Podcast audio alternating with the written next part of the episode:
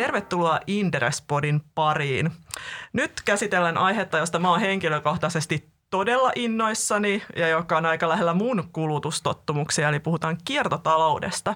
Ja meillä on tänään vieraana EUn ilmastolähettiläs ja vaate second hand muotitavaratalo Emmyn toimitusjohtaja Timo Huhtamäki. Tervetuloa. Kiitos paljon ja teette pioneerityötä. Taitaa olla ensimmäinen Tanalan podcasti, missä kiertotalous on pääteemana. Kiitos kutsusta. Kiva saada sut tänne. Puhutaan tosiaan kiertotaloudesta paitsi kuluttajan näkökulmasta, niin myös yritysten näkökulmasta ja sitten mikä tietenkin meitä kiinnostaa, niin sijoittajan näkökulmasta. Mutta ensin lähdetään liikkeelle ihan perusasioista. Tosiaan kun mä itse tunnen, että aihe on mua lähellä sydäntä, niin mä mietin, että miten mä käytän kiertotaloutta mun omassa kulutuksessa, niin mä ostan tosi paljon vaatteita käytettynä, muun muassa, muun muassa torista ja emmystä. Mä käytän vaatelaastareita lasten vaatteiden korjaamiseen, kun meidän pojilta tulee aika paljon rikkinäisiä housuja välillä. On lainannut vaatteita vaatepunimisesta firmasta ja lisäksi mä oon käyttänyt ruoanostoissa Rescue Clubia.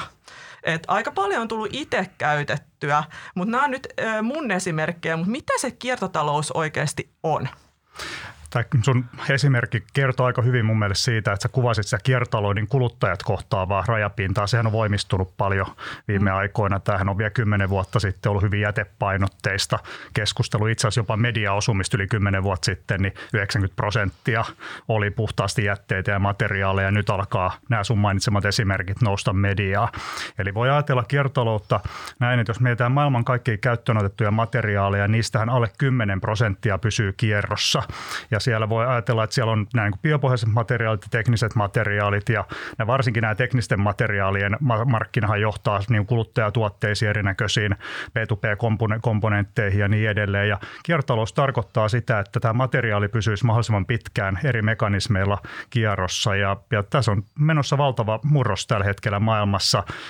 Sekä ihan vähittäiskaupasta tuonne raaka-ainevalmistajien asti, niin kaikki miettii, millä tavalla ne kääntäisi toimintansa kohti kiertotaloutta, mutta ehkä se keskeinen viesti on se, että meillä on yli 90 prosentin kiertotalousvaje globaalisti, niin kyllähän siinä on vielä valtava matka, että me päästään siihen, että materiaali oikeasti kiertää. Joo, toi on kyllä ihan valtava luku, kun tuosta vajeesta puhutaan. Mutta tosiaan siis kiertotaloushan, sehän on periaatteessa yksi tällainen talouden megatrendi samalla, koska sillä vastataan ilmastonmu- tai ollaan osa ilmastonmuutoksen torjuntaa, että miten me pystytään säästämään luonnonvaroja ja kuluttamaan järkevämmin, tuottamaan järkevämmin. Et ei ihme, että se on noussut niin tärkeäksi tässä viimeisen kymmenen vuoden aikana. Kyllä, voisi ajatella, että se on ikään kuin tämmöinen sekulaari-trendi, niin kuin vaikkapa väestön ikääntyminen. Me kaikki tiedetään, että mineraaleista tulee iso pula, varsinkin sähkömineraaleista. Sama, sama asia on monissa muissa, muissa materiaaleissa, kun väestö, väestö kasvaa, elintaso nousee, niin kyllä tavallaan, jos ajatellaan niin kuin talousjärjestelmää ja sitä, että se pysyisi jollain tavalla luonnon raameissa ja ylipäätään kantokyvyn raameissa ilmastollisesti, niin eihän meillä voi olla muuta taloutta kuin jonkunnäköinen kiertotalous niin kuin pitkässä juoksussa. Mm. Se on ihan totta. Ja tosiaan tosi tärkeästä teemasta on kyse ja kun kiertotaloudesta puhutaan, niin puhutaan usein vaateteollisuudesta. Että vaateteollisuudesta vaateteollisuus on ehkä se niin kuin näkyvin esimerkki kiertotaloudesta ja hyvin näkyvä esimerkki koska vaateteollisuus on pikamuoteinen kaikki ne yksi aika tämmöisen tarpeettoman kulutuksen lähteistä. on sen itsekin hyvin selkeästi havainnut. Ja sulla oli hyvä artikkeli tässä vähän aikaa sitten Kauppalehdessä, jossa sä kirjoitit, että vuodessa ihmisille tuotetaan 100 miljardia vaatekappaletta joista liki kolmannes jää myymättä, mikä on siis aivan valtava määrä. Ja tässä yhteydessä sä puhut nukkuvasta pääomasta eli tavarasta, jossa käyttöaste on lähes nolla. Ja sitten kun samaan aikaan puhutaan tästä luonnonvarojen riittävyydestä ja äh, niin kuin, että et miten me pystytään pitämään tavallaan tämä maapallo terveenä, niin onhan tämä ihan absurdia. Niin äh, miten, miten tätä ongelmaa kannattaisi lähteä ratkomaan, koska toi niin kuin käyttöaste on niin valtavan pieni niin suurella määrällä tavaraa? Tämä on erittäin hyvä kysymys ja siihen on vaikea ehkä vastata niin kuin millä yhdellä hopealuodilla, mutta jos mä mm. ajattelen mitä tahansa markkinaa ja murrosta, niin meillä on ikään kuin markkinan rakenne ja sitten on markkinan käyttäytyminen, eli tässä tapauksessa kuluttajakäyttäytyminen. Näiden kautta on mun mielestä helppo hahmottaa tätä ongelmaa. Markkinan rakenteethan on sellaisia, että ne tukee tämmöistä lineaarista taloutta. Jos me katsotaan kaupallista toimintaa, millaisia on ERPI, eli toiminnanohjausjärjestelmä, millaisia on varastoautomaatiojärjestelmät, millaiset markkinatalouden juridiset kehikot meillä on, niin verotuskin tukee sitä tämmöistä ikään kuin kertakäyttötaloutta, eikä niinkään, että tuote kiertäisi ja myytäisi monta kertaa. Sitten samaan aikaan me nähdään kuluttajakäyttäytymisessä todella vahvaa sesonkiluontoisuutta. Muotihan muuttuu jatkuvasti.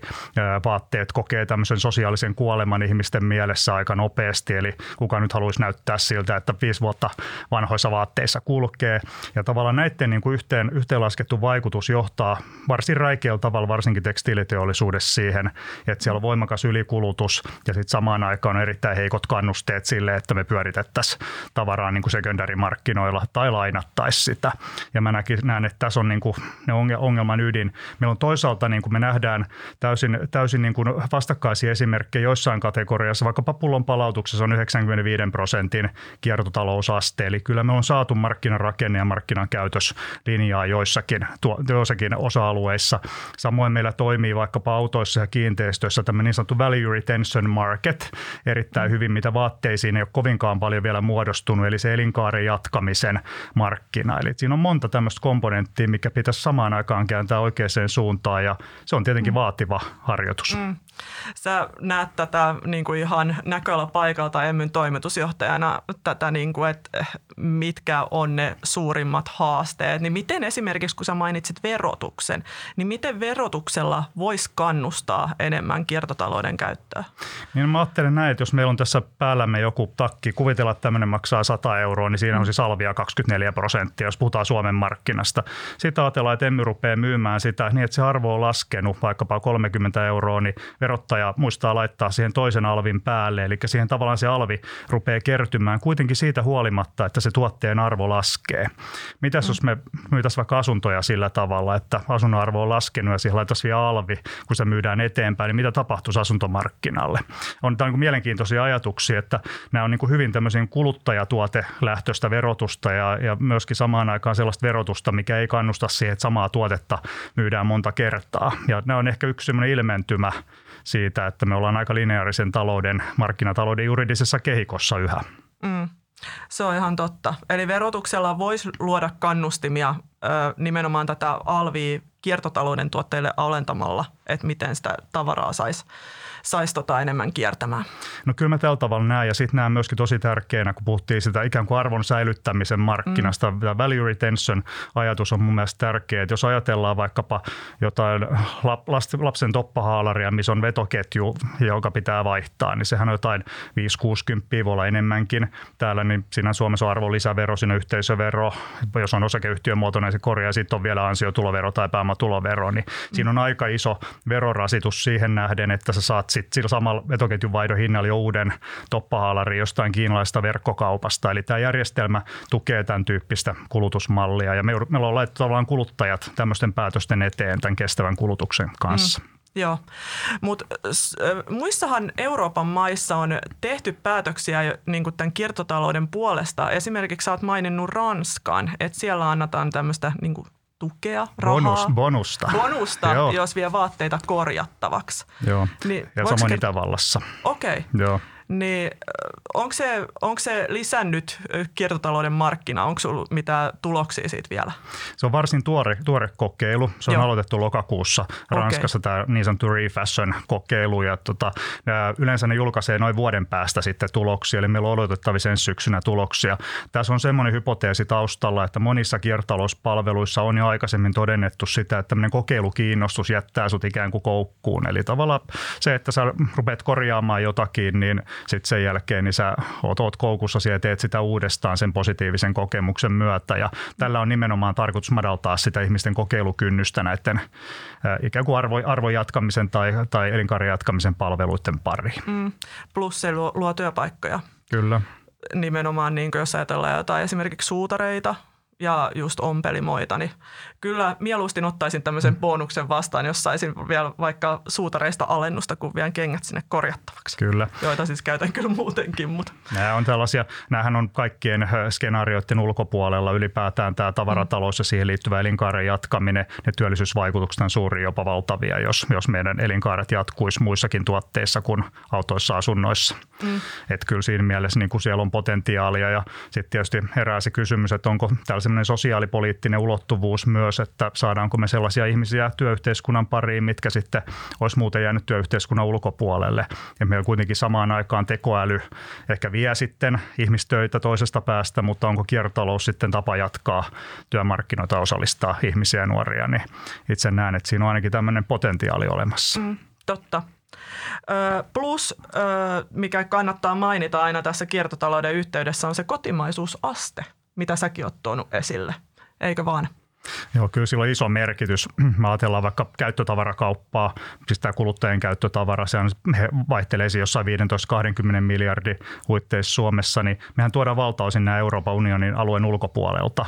Tähän tarkoittaa, että se valmistuskate jää pitkälti sinne ulkomaille, mutta sitten kun me siirretään ää, tota, se tuote tänne ja ruvetaan jatkamaan sitä elinkaarta, niin se koko arvonlisähän jää tänne Suomeen, eli meillä samalla korjautuu kauppatase, sitten meillä syntyy jälleenmyyntituloja, jos sä myyt takia jollekin toiselle kuluttajalle rahat jää sulle käytettäväksi johonkin, johonkin muuhun tarkoitukseen tai sijoitettavaksi vaikka osakkeisiin, niin voi ajatella, että tässä syntyy tämmöinen hyvän kierre, mutta ongelma on se, että nämä on pikkusen vielä tilastoinnin ulkopuolella, mutta voidaan mm. puhua siitä syvemmin, jos meillä on aikaa. Niin. Joo, ehdottomasti. Sitten kun puhutaan niin kuin tästä näistä kiertotalouden esteistä vielä niin kuin ihan kuluttajakaupassa, niin näetkö niin kuin tai millaisena esteenä sä näet niin just tämän, että miten ostaja ja myyjä kohtaavat? Että onko siinä vielä paljon tekemistä, että onko alustoja tarpeeksi, joissa niin kuin esimerkiksi tavaroita voi myydä sun mielestä tällä hetkellä? Kyllä tämä kohtaanto-ongelma on ihan datan pohjalla ö, todennettu. Muistan mm. aikanaan siis tori.fin dat- datankin silloin, niin nähtiin vaikkapa tämmöisiä ilmiöitä, että Helsinkiin muuttaa noin 20 000 opiskelijaa joka elokuu, kun on saanut opiskelijavalinnan tulokset ja tarvitaan koko kodin irtaimisto sinne, niin käytön tavaran markkina kohtaa tosi korkean kysyntäpiikin ja tavara loppuu aina kesken. Ja tämän, tämän tyyppisiä kohtaanto-ongelmia on samanlaisia kohtaanto-ongelmia vaikka vaatteiden myynnissä, että kun yleensä sesongin ensimmäisenä päivinä ja ensimmäisen viikon aikana myydään valtaosa sesongin tuotteista uutena, niin, niin silloin käytäntötavaramarkkinassa ei ole tarjontaa, koska ihmisten ostokäyttäytyminen ikään kuin selkärangasta alkaa niin, että ensin ostetaan uutta ja sitten kun vaatekaappi ahistaa, niin siellä sesongin loppupuolella laitetaan ne vanhat myyntiin, jolloin se kohtaa väärään aikaa ja sitten taas hinnanmuodostus markkinatalouden dynamiikalla tietenkin rupeaa, mm. rupeaa painumaan, mikä ei johda sitten optimaaliseen lopputulokseen.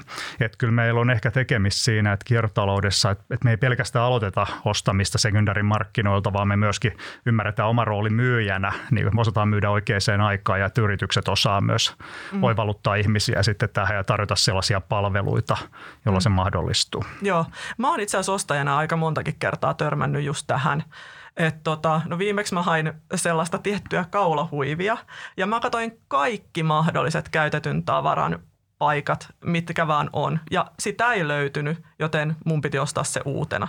Mutta mulla on nyt viiden vaatteen vuosi meneillään, joten se on nyt yksi viidestä. Niin, tota, Mutta aina ei vaan, vaikka olisi kysyntää, niin ei ole tarjontaa. Kyllä, ja mä väitän, että niitä nukkuvia kaulahuiveja on paljon. Mm tuolla kaapeissa sellaisia, mikä olisi sulle kelvannut, jos se tavara olisi noussut pilveen sun saataville johonkin verkkokauppaan. Just näin, ja jos, jos se olisi ollut vielä helposti löydettävissä. Kyllä.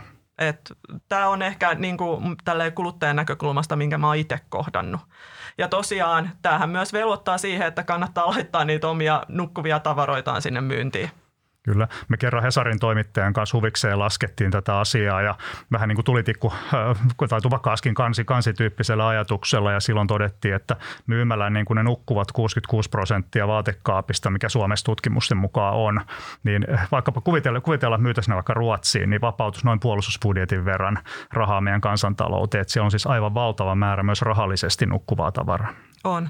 Ja jos ne vie tilaa kaapeista ja samalla kun mietitään asumisen kustannuksia, niin sehän on niin kuin win-win tilanne. Että voi mahdollisesti jopa muuttaa pienempiin neljöihin, jos myy sen kaiken ylimääräisen tavaran. Kyllä. Joo. Tässä on nyt paljon kannustimia laittaa tavaraa myyntiin. Mutta tota, nyt me ollaan käytetty tai käyty läpi Suomen näkökulmaa, mutta mikä on tilanne ihan globaalisti käytetyn tavaran markkinalla? Kun mä oon paljon miettinyt sitä, että esimerkiksi kiinalainen hyvin nopeasti kasvava keskiluokka, niin mulla on vähän niin kuin tällaisena ennakkokäsityksenä, että siellä ei hirveästi niin kuin käytettyä osteta tai ei ole kiertotaloutta, koska Kiinahan on samalla myös maailman tehdas. Et on, onks mä, elänkö mä nyt tai eletäänkö me tällaisessa omassa kuplassamme täällä Turun, anteeksi, Suomen suurkaupungeissa, Turku on tietenkin yksi niistä, joissa kiertotalous toimii suhteellisen hyvin? Joo, erittäin hyvä kysymys ja tavallaan se, että mit, miten se osuus sitten kiertotaloudesta aina lasketaan, mutta tämä on aivan totta, että siis Aasiassa se taso on kaikista matalimpia. Me puhutaan Suomessa ja saataan puhtaasti käytetyn tavaran kauppaa, niin meillä on parikymmentä miljardia sitä uuden tavaran kauppaa, niin siitä vasta muutama prosentti on käytetyn tavaran kauppaa, eli kyllä sen käytetyn tavaran kaupan penetraatio kokonaiskulutuksesta on erittäin alhainen. Se on aika samaa tasoa monessa, monessa muussakin maassa, mutta täytyy sanoa, että siinä on se ongelma, kun ei täysin tilastoidu, niin ollaan niin kuin vertailukelpoisuudessa vähän, vähän hankalassa tilanteessa, mutta selvää on, että, että sen taso on erittäin matala ja se on vielä sitäkin matalampi niin Aasiassa, että siellä on hyvin, hyvin niin uuden tavaran painotteinen ostokulttuuri. Joo. Miten esimerkiksi Yhdysvallat? Siellä on haastava tilanne siinä mielessä, että – siellä uuden tavaran kulutus on taas niin valtavan suurta. Et esimerkiksi se, että jos Suomessa suomalainen ostaa keskimäärin 34 vaatetta vuodessa, mikä voi joku ajatella, että sekin on aika paljon, niin amerikkalainen ostaa keskimäärin 69, niin siellä sitten se suhde, käytön tavaran kaupan suhde on alhaisempi. Ja sitten täytyy vielä muistaa, että tässä on tämmöinen ilmiö, kun puhutaan globaalista taloudesta, sitä Yhdysvaltain ää, niin ikään kuin ylijäämää, mitä sitten ihmisten kaappeihin tai outletteihin varastopommeiksi ikään kuin jää, niin se virtaa sitten vielä tänne Eurooppaan Eurooppaan. Että kyllähän tämä ylituotanto on valtavasti ja sitten sekundärimarkkina kohtaa myös osin tämän ongelman, että se ylituotanto virtaa sitten käytyn tavaran markkinan kautta uusille omistajille. Joo, eli aika lapsen kengissä ollaan muuallakin. Kyllä. Kyllä. tässä kiertotalouden osalta. Kyllä. Ja vielä kun puhutaan näistä, että miten paljon uusia vaatteita ostetaan vuodessa, niin eikö se ö, tavallaan maapallon tulevaisuuden kannalta kestävä määrä vaatteita ole juurikin se viisi vaatetta Kyllä. per vuosi? Kyllä, se on se, mikä on Pariisin ilmastosopimuksen kanssa linjassa oleva ja siihen tämä planetaarisen vaatekaapin viiden vaatteen vuosi, mihin viittasit, niin, niin toivalluttaa ihmisiä tähän maailmaan. Ja on hieno nähdä, että ihmiset on lähtenyt siihen mukaan. Tämä on hyvä tapa mun mielestä viestiä tätä eteenpäin. On, se on erittäin hyvä kampanja ja tosiaan lisää aika hyvin tätä tietoisuutta, tietoisuutta kulutuksesta ja kiertotaloudesta. Mitä sä luulet, että miten globaalisti pystyttäisiin muuttamaan sitä ajattelutapaa esimerkiksi juurikin Aasiassa? Vai pitääkö meidän nyt vaan odottaa se tavallaan, että, se, että kun se kiinalainen keskiluokka on vaurastunut, niin siellä on tämä tavallaan kulutusvillitys ja sitten jossain vaiheessa se tietoisuus ehkä herää, koska kyllähän meilläkin on täällä Pohjolassa se tosi kauan kestänyt. Vai mm. ollaanko me nyt tosiaan semmoisessa tavallaan megatrendin aallon harjalla, että muutos voisi olla nopeampikin globaalisti? Niin kyllä mä sillä tavalla näen, että, että siihen uuteen tavaraan pitäisi saada se luontopääoma ja ilmaston tosiasiallinen kustannus mukaan. Niin kyllä se, tietenkin aivan selkeästi nostaisi varsinkin halvimmissa hintapisteissä olevien tuotteiden hintoja. Ja tällä tavalla sitten mun mielestä markkinatalouden kautta siirtyisi mm. sinne tai ihmisten ostopäätöksiin. Eli tietysti jos meillä on tietyn verran ostovoimaa ja siitä menee suurempi osuus, niin sitten sä et enää osta sitä 69 vaatetta, kun ei yksinkertaisesti ole, varaa ostaa. Niin mä uskon kyllä, että pitäisi, pitäisi luoda niin kuin globaalisti tämän tyyppinen raami, johon kaikki maat sitoutuisivat, me saataisiin näihin käyttötavaratuotteisiin se tosiasiallinen hinta mukaan. Näkisin joku tämmöinen mekanismi mm. on tapa ratkaista se. Onko mitään sellaista vielä valmisteilla? Globaalisti ei, ei ole sellaista, mihin, minkä toteutumiseen voisi uskoa. Mun mielestä se suurin toivo tässä on Euroopan unionissa. Mehän nähdään paljon tämmöistä niin sanottua Brysseli-efektiä maailmalla, eli se, että EU alkaa reguloimaan jotain asiaa ja me ollaan maailman suurin talous, vaikka Suomi tuntuu pienen, meillä on 500 miljoonaa kuluttajaa Euroopan unionissa, niin se on niin ostovoimainen markkina, että kun se säätelee jotakin, niin se siirtyy sinne valmistajien käytäntöihin ja sitten sitä kautta mm. myöskin muualle, niin näkisin, että joku tällainen tällainen mekanismi voisi olla myös yksi semmoinen askel oikeaan mm. suuntaan ja saada tätä kautta sitten maailmaa laajemmin mukaan. Niin ja nämä voisi varmaan muutenkin sitoa näihin ilmastotavoitteisiin, tämän tyyppiset tavallaan raamit, mutta hintahan se on tosi todella hyvä ohjaava tekijä tässä, tässä niin kulutuksen muutoksissakin. Kyllä jo. Monet ajatukset voi tuntua radikaalilta, mutta jos ajatellaan näitä hyvin paljon luontopääomaa ilmastoa kuluttavia tuotteita, niin yksi sellainen ajatus olisi, että jos niillä olisi joku oma valuutta, niin, niin se olisi niin kuin ehkä vielä yksi keino ratkaista, mutta se, että semmoinen valuutta sitten tulisi koko maailmaan, millä voisi tehdä vaatekauppaa, niin semmoinen voi olla sitä aika kaukainen, kaukainen ajatus. Vaatekaupan oma bitcoin. Näin, näin voisi ajatella, koska sillä me voitaisiin säätää se, että, että se tosiasiallisesti saadaan sitä valuuttaa sen verran käyttöön, että ihmiset pystyy säätämään sitä omaa kulutustaan oikeisiin mittoihin ja silloin se ei ole niin kuin varallisuuskysymys, vaan se, että mm. sinä, sinä saat ostaa tietyn määrän vaatteita ja tota, voit sitten ehkä premiumaisata sitä laittamalla vähän, vähän niihin rahaa lisää, mutta mutta tota, se on ehkä yksi tapa. Kyllä meillä pieni haaste siinä on, että meillä kuitenkin niin kuin palveluita ja näitä käyttötavaratuotteita ja muuta niin kulutetaan tietyllä tavalla samalla valuutalla. Mä tiedän, että tässä on, tämä on niin kuin ajatuksena on varsin radikaalia eikä mm. kovin toteuttamiskelpoinen. No, on Bitcoinkin ihan hyvin pärjännyt tässä näin, että ehkä tämmöiset rinnakkaisvaluutat voi olla niin hyväkin, hyväkin keksintö, mutta tosiaan aika radikaali on mielenkiintoinen ajatus kyllä tälleen taloustieteilijän näkökulmastakin. Tota, Sitten jos mennään, siirrytään tähän yrityskentälle kun mä, mä oon jotenkin aina vähän masentunut, kun me puhutaan kuluttajien kiertotaloudesta. Että siellä on tosiaan tapahtunut paljon, mutta sitten kun sitä nukkuvaa tavaraa on niin paljon meidän kaapeissa. Ja sitten mieti, etenkin jos mietitään tätä globaalia tilannetta ja näin poispäin. Sitten mä aloin selvittää tätä yrityskentän kiertotaloutta ja nimenomaan, että miten suomalaiset pörssiyhtiöt on mukana kiertotaloudessa. Ja sen osalta mä itse asiassa yllätyin positiivisesti. Eli tota, jos ajatellaan ihan sijoittajan näkökulmaa, niin esimerkiksi mä teen sijo- sijoituspäätöksiä osin sen perusteella, että mä sijoitan sellaisiin firmoihin, mitkä niin kuin ottaa tämmöiset ympäristöasiat huomioon ja vielä parempi, jos on niin kuin jotenkin osallistaa kiertotaloutta siihen.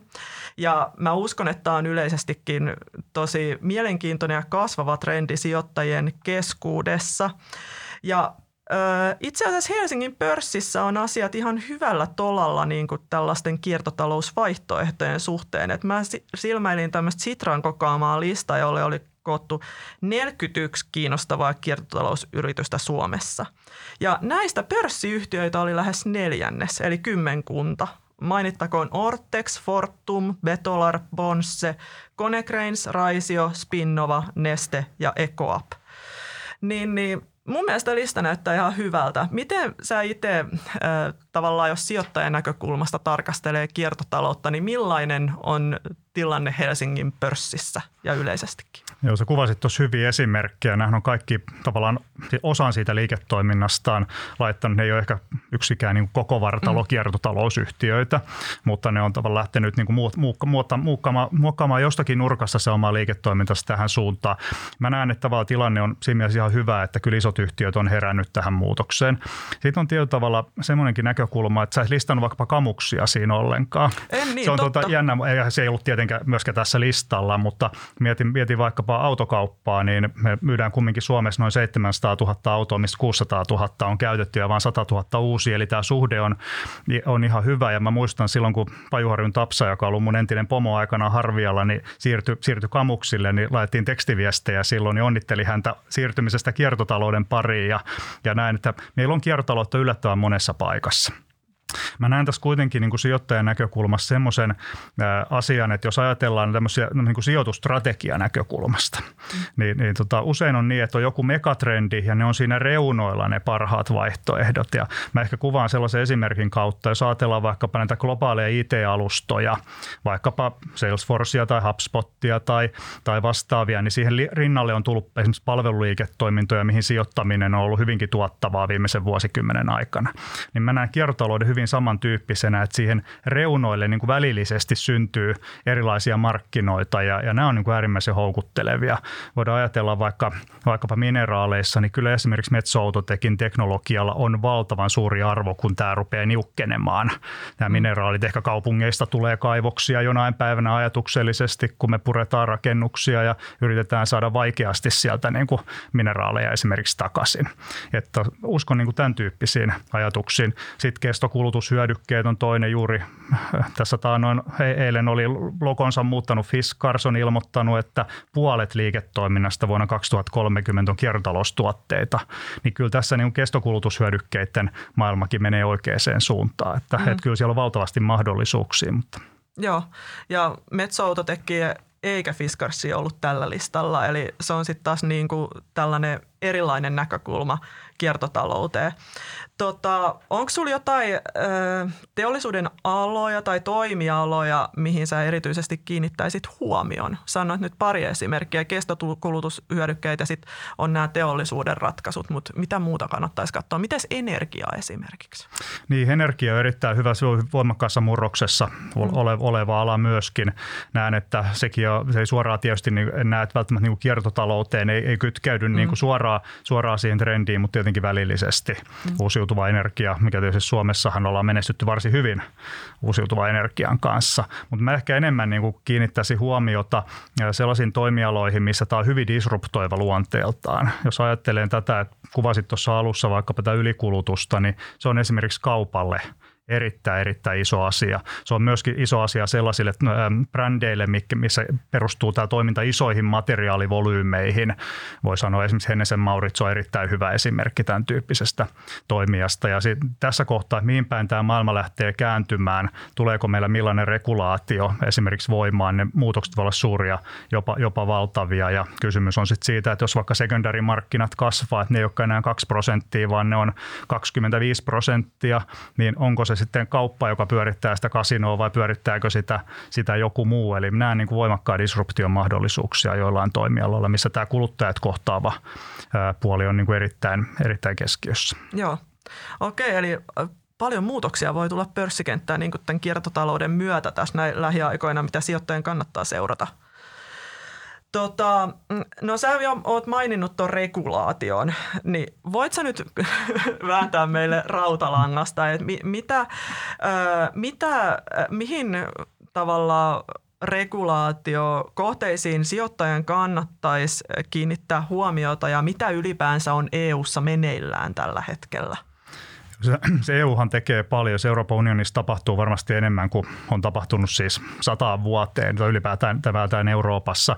Ja että mitä tähän kestävään kuluttamiseen tulee, niin siellä on esimerkiksi ekosuunnitteludirektiivi, on, on tämmöinen tuotteet pitää olla korja, korjattavia, millä on niin suora vaikutus siihen, että tämmöiset vähän niin kuin arvokkaammat, paremmin designatut tuotteet, nehän, nehän saa valtavaa kilpailuetua tämän tyyppisestä.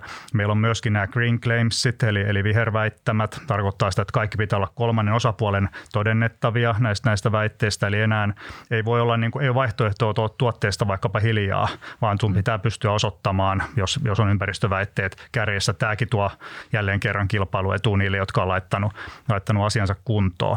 Sitten on digitaalinen tuotepassi, mikä on osa EUn tekstiilistrategiaa, eli ajatus on se, että ajan yli mennään sellaiseen maailmaan, että kun kuluttaja menee kauppaan ja katsoo vaatetta, niin siinä on esimerkiksi QR-koodi, mistä näkee, onko käytetty lapsityövoimaa ja mitä materiaaleja ja paljonko on tekijä saanut palkkaa ja muuta tällaista. Eli tulee hyvin paljon tämmöistä läpinäkyvyyttä tähän ketjuun ja, ja tässä EU tällä hetkellä tekee paljon. Niin ehkä voisi sanoa näin, että nämä kaikki regulaatiot ajaa siihen suuntaan, että jos ne asiat on etupainotteisesti laitettu kuntoon, niin sellaiset firmat tulee aika suurella todennäköisyydellä saamaan kilpailuetua tästä regulaatioympäristön tiukkenemisesta. Mm. Mitä tota, milla, millaiset millaista aikajännettä tässä näin regulaatiossa niin onko kyse vuosista, kymmenistä vuosista, milloin nämä voi oikeasti tulla voimaan? Eri aikajänteitä on. Ää, tota, esimerkiksi tämä kuluttajansuojadirektiivi tulee 2026. Okay. Et kyllä se on aika pian sitten kuitenkin. Tietysti EUhan voi reguloida niin kuin kahdella tämmöisellä pääkomponentilla tässä, että siellä on näitä asetuksia, niin kuin vaikkapa tietosuoja-asetus, mikä on suoraan velvoittava kaikki jäsenmaihin ja voi tulla sakkoja, jos se ei toteuta, mutta sitten valtaosa on kuitenkin näitä direktiivejä, eli sitten eri, eri jäsenmaiden pitää niin kuin muokata omaa lainsäädäntöään se direktiivin mukaiseksi, niin tämä tietenkin tuo siihen aina mm. sitten aikajänteeseen pikkusen peliaikaa lisää. Ja os, osin voi sanoa, että ehkä hyväkin niin, niin yrityksille jää sitten aikaa niin kuin tehdä tämä siirtymä suunnitelmallisesti. Mutta kyllä mä silti olen se huomannut, että kyllä tämä regulaatio on, niin aika vähän kiinnitetään huomiota varsinkin sijoittajakentässä tai vaikkapa Inderesin keskustelupalstalla siihen nähden, että kuinka isosta asiasta on kysymys. Mm. Sun täytyy tulla sinne aktiivisesti keskustelemaan ja lisätä ihmisten tietoisuutta. Mä huomannut, että teilläkin on tämmöinen ESG bisnesosa-alueen, niin, tota, tota, niin, niin sinne, sinne sopisi hyvin sisältöinä tämmöiset asiat. Niinpä, totta. Joo, täytyy vinkata Karoliinalle, että on tota, laittaa keskustelu palstaan tekstejä. Tota, niin, siis tästä regulaatiosta vielä, niin ö, tarkoittaako tämä sitä, että vihdoin ja viimein mu- muutaman vuoden kuluttua voisi olla mahdollista, että jos sun astianpesukone vaikka hajoaa, niin se on jotain järkeä korjata, että niistä yritetään tehdä niin kuin vähän pitkäikäisempiä. Mun mielestä kodin elektroniikka on yksi aika semmoinen hyvä esimerkki tästä, että miten tämä homma ei oikein toimi että kun joku laite menee rikki, niin sitä ei kannata korjata. Tämä, tämä on juurikin näin ja siinä on varmasti just monta osakokonaisuutta, että ne ekosuunnitteludirektiivit edellyttää valmistajilta sitä, että se on ylipäätään mahdollista. Mm. Mutta sitten meillä on kansallisessa lainsäädännössä on tietysti tämä kaikki palvelutalouden verotus ja muu, että kannattaako täällä har- harrastaa sellaista ammattia kuin pesukoneen korjaaminen, että tässä pitäisi tapahtua kanssa se regulaatio rinnalla sitten Suomen talouspolitiikassa tietysti ne asiat, että semmoisen ammattiharjoittaminen kannattaa tai mm. mainitsemasi suutarin am- ammatti kannattaa niillä hintapisteillä, mitä, mitä kuluttajat on valmiita valmiita siitä työstä mm. maksamaan. Niin, että tämmöisen Ranskan kaltaisen vaatebonuksen tai vaatekorjausbonuksen lisäksi voisi tulla tämmöinen kodinkoneiden korjausbonus, mikä kannustaisi, Kyllä. kannustaisi korjaamaan tavaroita. Mm. Mutta se on hienoa, jos te aletaan tekemään pitkäikäisempiä esimerkiksi elektroniikasta, koska kuluttajan näkökulmasta se on kyllä todella turhauttavaa välillä, kun just kun takuu loppuu jostain laitteesta, niin sitten se hajoaa. Kyllä, joo ja paljon on tällaista, sitten siinä on rinnalla paljon sellaisia asioita, jos hajoaa, niin salliiko vakuutus vaikkapa ostaa käytetyn tuotteen tilalle ja muuta tällaista. Meillä on paljon semmoista pientä remontoitavaa sitten myöskin siinä asian rinnalla olevissa, olevissa toimialoissa. Joo, Okei, eli sijoittajan näkökulmasta aika mielenkiintoisia vuosia voi olla edessä tässä, että et tota, kannattaa, kannattaa tarkkailla, mitä kiertotalouden ö, kentällä tapahtuu ihan kuin pörssi, Helsingin pörssiäkin miettii, miettii sijoituskohteena. Sitten mennään kansantaloustieteeseen. No niin. Nyt oikein mun lempiaihetta, kun tota, äh, näin taloustieteilijänä, niin siis mua pännii tosi paljon se, että miten kiertotaloutta ei huomioida mitenkään oikeastaan niin kuin näissä virallisissa kansantalouden tilinpitoluvuissa, eli se on näkymätöntä. Ja sitten sä oot kuitenkin kirjoittanut, että Suomessa kuluttajien välillä, välillä tavara vaihtaa omistajaa lähes 900 miljoonalla eurolla, mikä on erittäin suuri summa. Ja kun mä vertasin tätä esimerkiksi vuoden 2022 BKT-lukuihin, niin se on 0,3 prossaa. Eli siitä tulisi niin kuin, talouskasvua suunnilleen sen verran enemmän, mutta sitähän ei mitenkään huomioida talousluvussa, koska meillä otetaan vaan huomioon se, että kun tavara myydään, niin sitten se tavallaan katkee siihen se laskenta. Niin, niin Tämähän ei anna niin kuin, no mä oon muutenkin kritisoinut talouskasvulukuja ja miten talouskasvua mitataan niin aika paljon ja se on ihan yleisessä tiedossa, miten vajavaiset ne luvut on, mutta siis tässähän niin kuin on kuitenkin olemassa ihan valtava potentiaalinen hyöty kiertotaloudessa, just kun niin kuin ollaan mainittu tätä kotimaisuusastetta, kuinka kuluttajien tulot saadaan lisääntymään, niin epäsuhta on valtava, miten lähteä ratkomaan. Hmm. Tässä on semmoinen mielenkiintoinen puoli, että tämä ensinnäkin pitää täysin paikkansa, että tämä jää varjoihin, tämä niin sanottu vertaisvaihdanta. Ja tota, se, mikä tässä on aika iso asia, niin on se, että kun me joku tavara vedetään uutena kaupassa kassa läpi, niin se häviää. Se tekee tämmöisen katoamistempun meidän kansantalouden tilinpidossa. Sitten se tuote menee jossakin ja, ja tota, se, että millä tavalla sitten vaikkapa se, että meidän tuotteet tulisi kestävämmäksi, niin vaikuttaisi näihin sun lukuihin. Niin tämä on mielenkiintoista, että Mulle kerrottiin tuossa jokunen päivästä, että suomalaiset ostaa asuntoja noin 15-20 miljardin arvosta vuodessa. Se on aika saman kokoinen kuin meidän tämä käyttötavarakauppa. Jota asuntojen hinnat tietysti, kun ne heilahtaa muutaman prosentin, niin meillä on televisiossa monta ekonomistia kertomassa syitä, että nyt suomalaiset köyhtyy, kun asuntovarallisuus heiluu. Mutta sitten samaan aikaan meillä on saman verran euroissa tätä tavarataloutta, jossa sitten vuodessa kahdessa, niin tällä nykyisellä, pikkusen anteeksi, kun sanon krääseä romupainotteisella talousmallilla, niin siitä tippuu tippuu noin puolet arvosta. Eli tähän vastaa sitä, kun meillä tavallaan niistä hankituista asunnoista tippuisi ekojen vuosien aikana puolet. Kuinka köydyttävä kehitys tämä tosiasiassa on?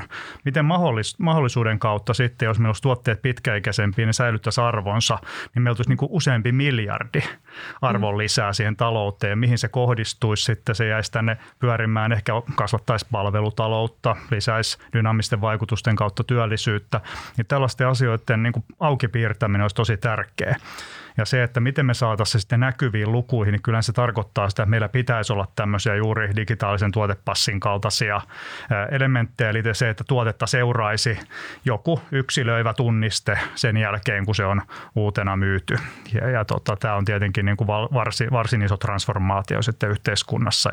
Mutta sanoisin, että kyllä meidän mun mielestä kannattaisi johonkin muuhunkin kuin asuntoihin ja autoihin, niin ottaa tämän tyyppistä tilastointia. Nythän meillä jää valtaosa käyttötavarakulutuksesta niin, ja, ja sen arvon, arvon ää, laskemisesta, niin niin tota, pois, pois tilastoista. Joo, se on ihan totta, että kyllähän tota, toi tosiaan toi mainitsemassa 900 miljoonaa euroa, niin sehän on ihan valtava summa. Ja tämähän nyt te, tavallaan tämä, että miten me nykyään bruttokansantuotetta mitataan, niin jos olisi maa, joka olisi kiertotaloudessa ihan niin kuin maailman huippua, niin sehän olisi näissä perinteisissä PKT-luvuissa, niin pärjäisi tosi huonosti. Joo, näin se on. Tämähän tässä nimenomaan tulee, että esimerkiksi mitä pitkäikäisempiä tuotteet on ja mitä enemmän ne käytettynä vaihtaa omistaja vertaisvaihdannan kautta, niin sitä enemmän PKT laskee. Mm. Kyllähän tässä on rakenteellinen ongelma. Ja sitten tietysti maita, maiden talouskasvua, kun verrataan toisiinsa, niin tuntuu se hassulta, että sitä verrataan vain uuden tavaran kaupalla. Ja tietysti sitten olen ymmärtänyt näin, että myös eri maiden luottoluokitukset on kiinni bruttokansantuotteen kasvussa ja tämän tyyppisissä parametreissa, niin, niin tota, sittenhän se tarkoittaa, että sittenhän meillä laskisi vielä mm. luottoluokituskin. Että kyllä meillä on, on paljon fiksattavaa myöskin tässä ihan kokonaisjärjestelmässä. Joo, siis laskentatapoja pitäisi uudistaa kyllä reilulla kädellä, mutta mä en ole ainakaan taloustieteellisessä tutkimuksessa vielä nähnyt, nähnyt mitään suurempia avauksia tämän suhteen, että on puhuttu muun muassa donitsitaloudesta, joka on tällainen eräs tapa ö, tavallaan havainnoida taloutta, missä otetaan paitsi ympäristö myös niin kuin tämmöinen kaikki tavallaan sosia- turvallisuus ja tällaiset suuret asiat huomioon. Mutta se, että tosiaan meidän pitäisi ensin saada se, että miten me mitataan sitä kiertotaloutta tarkkaan, jotta me pystyttäisiin joskus lisäämään se sinne tai ottamaan se rinnalle PKT-lukuihin. Joo, kyllä, tämä pitää paikkaansa ja tässä jotenkin tuntuu, että vaikka aina kuulostaa idealistiselta vaikkapa tämä Donitsitalousajattelu ja muu, mutta jos me tosiaan kaikessa ajattelussa lähdetään siitä, että kaikki pitää rakentaa nykyisten rakenteiden pohjalle, niin ei oikein mikään kehity. Että tässä pitäisi semmoista tiettyä idealismia ehkä saada myös ja ambitiotasoa nostettua, koska selvähän se on, että jos emme saada niin kuin tuotteita pitkäikäisemmiksi ja kiertämään pidempään, niin tota, kyllähän se on köydyttävä kehitys koko Euroopalle ja Suomelle. Se on ihan totta. Kun sä oot EUn ilmastolähettiläs, niin onko siellä niin kuin EUn tasolla mietitty yhtään tätä, että miten, miten voitaisiin ottaa niin kuin ihan näissä tilinpidoissa huomioon kiertotalous?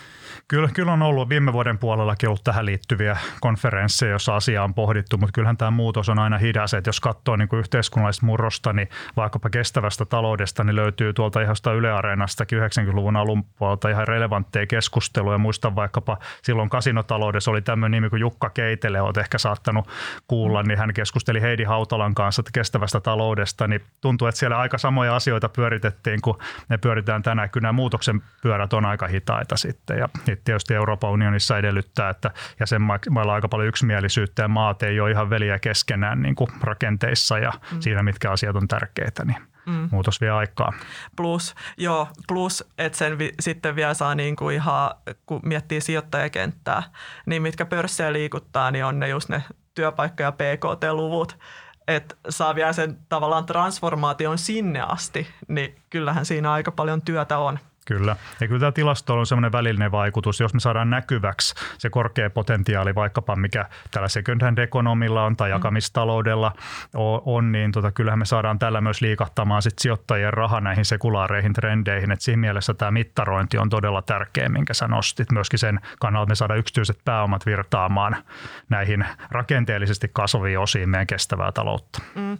Joo, se on ihan totta, koska kun se on näin näkymätöntä, niin se tavallaan vähän niin kuin unohtuu sekä sijoittajakentässä että niin kuin, jos ajatellaan ihan mihin pääomat virtaa, niin senkin takia se olisi hyvä saada näkyviin. Plus se voisi myös motivoida ed- edelleenkin niin kuin lisäämään esimerkiksi omassa kulutuksessaan kiertotalouden osuutta, jos se luku aina olisi siellä nähtävissä, kun PKT-lukuja julkaistaan. Et silloin tämmöinen selkeä olisi motivoiva, motivoiva öö, tota, tai se on motivoiva seikka. Mutta toivotaan, että tämä ongelma havainnoidaan ja sille tehdäänkin jotain. Mutta kyllä tosiaan se on varmaan aika, aika vaikea, vaikea homma, koska kun mä muistelen omia kansantaloustieteen opintojani Turun yliopistossa tuossa 2000-luvun alussa, niin ei kyllä ollut sanallakaan kiertotaloudesta siellä ja en mä usko, että on vieläkään, valitettavasti. Ei. Joo, kyllä tota, olin Aallossa tämmöisessä Business for Better Society-seminaarissa ja kansantaloustieteilijöitä eturiviä nostettiin näitä samoja asioita eteen, niin Aallosta dekaani Korkeamäen Timo tuli sanomaan, että kyllähän tämä pitäisi meillä, meillä kansantaloustieteessä lähteä tarkemmin tätä tutkimaan ja tota, että kyllä se niin kuin on tunnistettu se tarvekin, mutta tosiaan tämä tilastojen puuttuminen on yksi semmoinen haaste, että meidän pitäisi lähteä aika perusasioista liikkeelle, että olisi jotain, mitä tutkia. Mm, totta. No toivotaan, että tässäkin sitten mennään eteenpäin tämän regulaation osalta.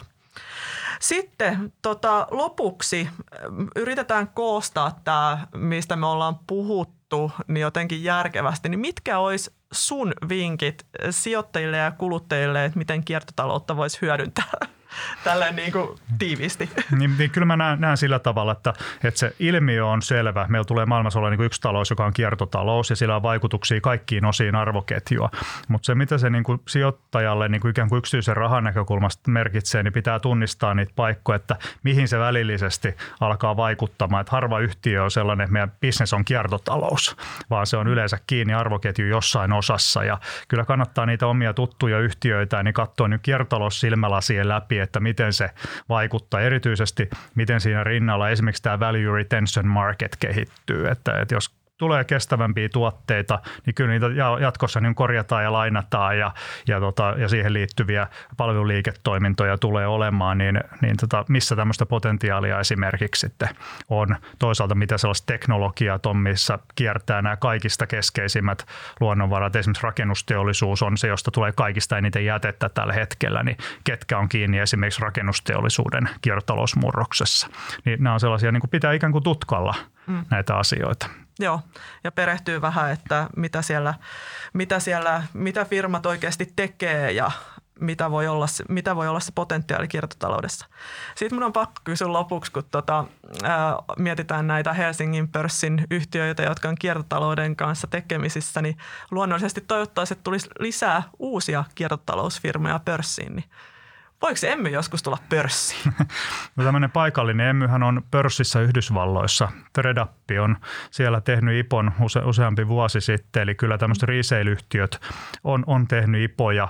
Emmy on siinä aika pieni, liikevaihto on neljän miljoonan huitteilla viime vuonna vielä, että voi olla, että se on First Noteen vähän liian pieni ja tekee vielä jonkun verran tappio. Me ollaan kumminkin menossa oikeaan suuntaan, niin tietysti kyllä me jotenkin ajattelen, että tämmöiset resale-yhtiöt niin voisi olla todellisia kansanosakkeita siinä kohtaa, kun tämä talousjärjestelmä oikeasti kääntyy kiertotalouteen ja ehkä sitten kun IPO-ikkunat on toivottavasti pian taas vähän, vähän paremmin auki, mutta nämä on helposti ihmisten ymmärrettäviä yhtiöitä, jokainen ymmärtää tämä, ja tämä käytön tavaran kauppa, niin se on laajasti ihmisten sydämessä Suomessa ihan katsomatta, katsomatta ikään, sukupuoleen, poliittisiin näkemyksiin, niin kaikki on sitä mieltä, että käytön tavaran kauppa on hyvä juttu. Mm. näen, näen niin kuin kyllä tämmöisiä potentiaalia, mutta ei meillä mitään äh, tällä hetkellä suunnitelmaa siihen ole. No, mutta ehkä joku päivä.